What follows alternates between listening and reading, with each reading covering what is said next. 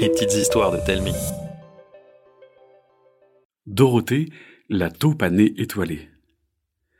Dorothée, la taupe à nez étoilé était incontestablement une des plus grandes stars de sa forêt. Elle fascinait tous les animaux des environs.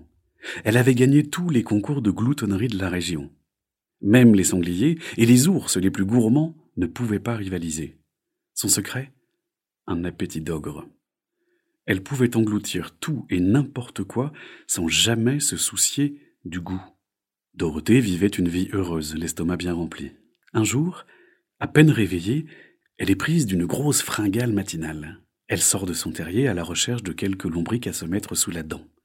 Malheureusement, elle n'en trouve aucun près de chez elle. Alors, elle se met à creuser, creuser, creuser, sans rien trouver. Soudain, elle entend au loin de petits grognements.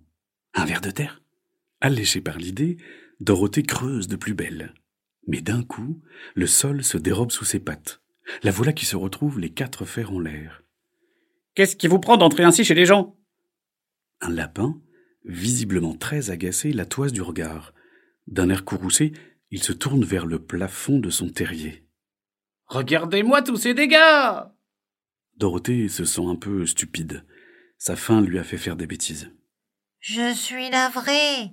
Je vais tout réparer. Elle tente maladroitement de reboucher le trou, mais un coup de patte de travers l'agrandit encore plus. Le lapin fulmine. Mais quelle empotée Ne touchez à rien, malheureuse Partez Dorothée reste les pattes ballantes, choquée. C'est la première fois qu'un animal de la forêt lui parle aussi mal. Tout le monde l'aime bien d'habitude.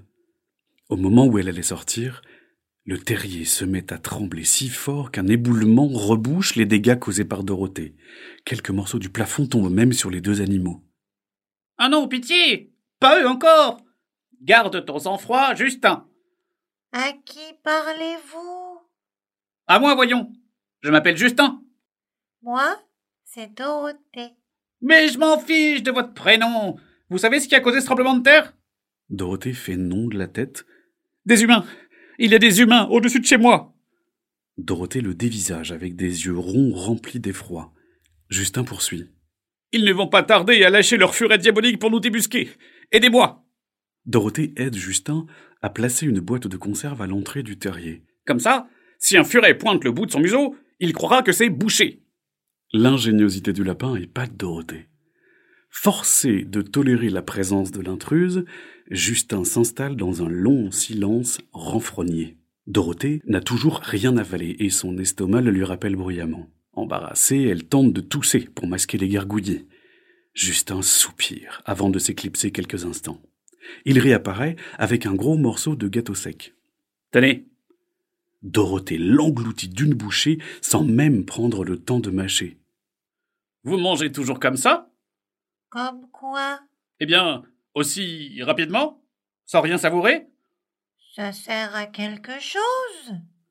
Justin n'en croit pas ses longues oreilles. À prendre du plaisir Mais quand je mange, je suis super contente, moi. Justin ne se laisse pas démonter. Vous pourriez l'être encore plus. Savourer, c'est laisser le temps aux aliments d'investir votre palais pour vous faire vivre des merveilles de sensations. Devant l'air perdu de la taupe, la frimousse de Justin s'illumine. J'ai une idée. Justin disparaît à nouveau et revient les pattes chargées de victuailles. Il tend à la taupe une chose orange, longue et un peu pointue. Qu'est-ce que c'est? Une carotte. Ça n'a rien d'exceptionnel. Prenez le temps de mastiquer. Fermez les yeux. Que sentez-vous? Du croquant et une sensation inconnue qui lui titille les papilles, le sucré. En voyant sa tête étonnée, Justin sourit. Sans attendre, il lui tend quelque chose d'un rouge très très foncé. Elle fait un tel effort pour ne pas l'avaler d'une seule bouchée qu'une goutte de sueur perle sur son front. En mastiquant, elle sent à nouveau ce goût de sucre. C'est la même chose, non? Justin est atterré. Il soupire. Concentrez-vous et mâchez mieux. Elle reconnaît un fort goût de terre, et c'est un poil plus tendre qu'une carotte, une betterave. Elle croque ensuite dans une petite chose marron clair, croquante, à la saveur lactée, une noisette. Elle continue avec de petites billes violettes, juteuses, sucrées et acidulées, des mûres. Puis elle termine avec une énorme boule jaune et brillante, si acide qu'elle se pince les lèvres et plisse très fort les yeux, un citron. Bouchée après bouchée, un monde fantastique de saveurs s'ouvre à Dorothée.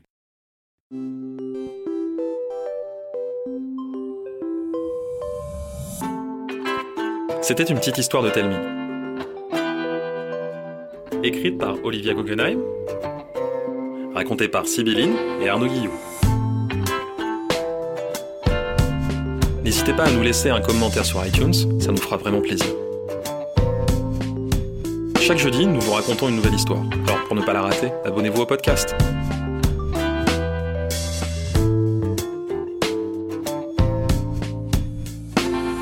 À la semaine prochaine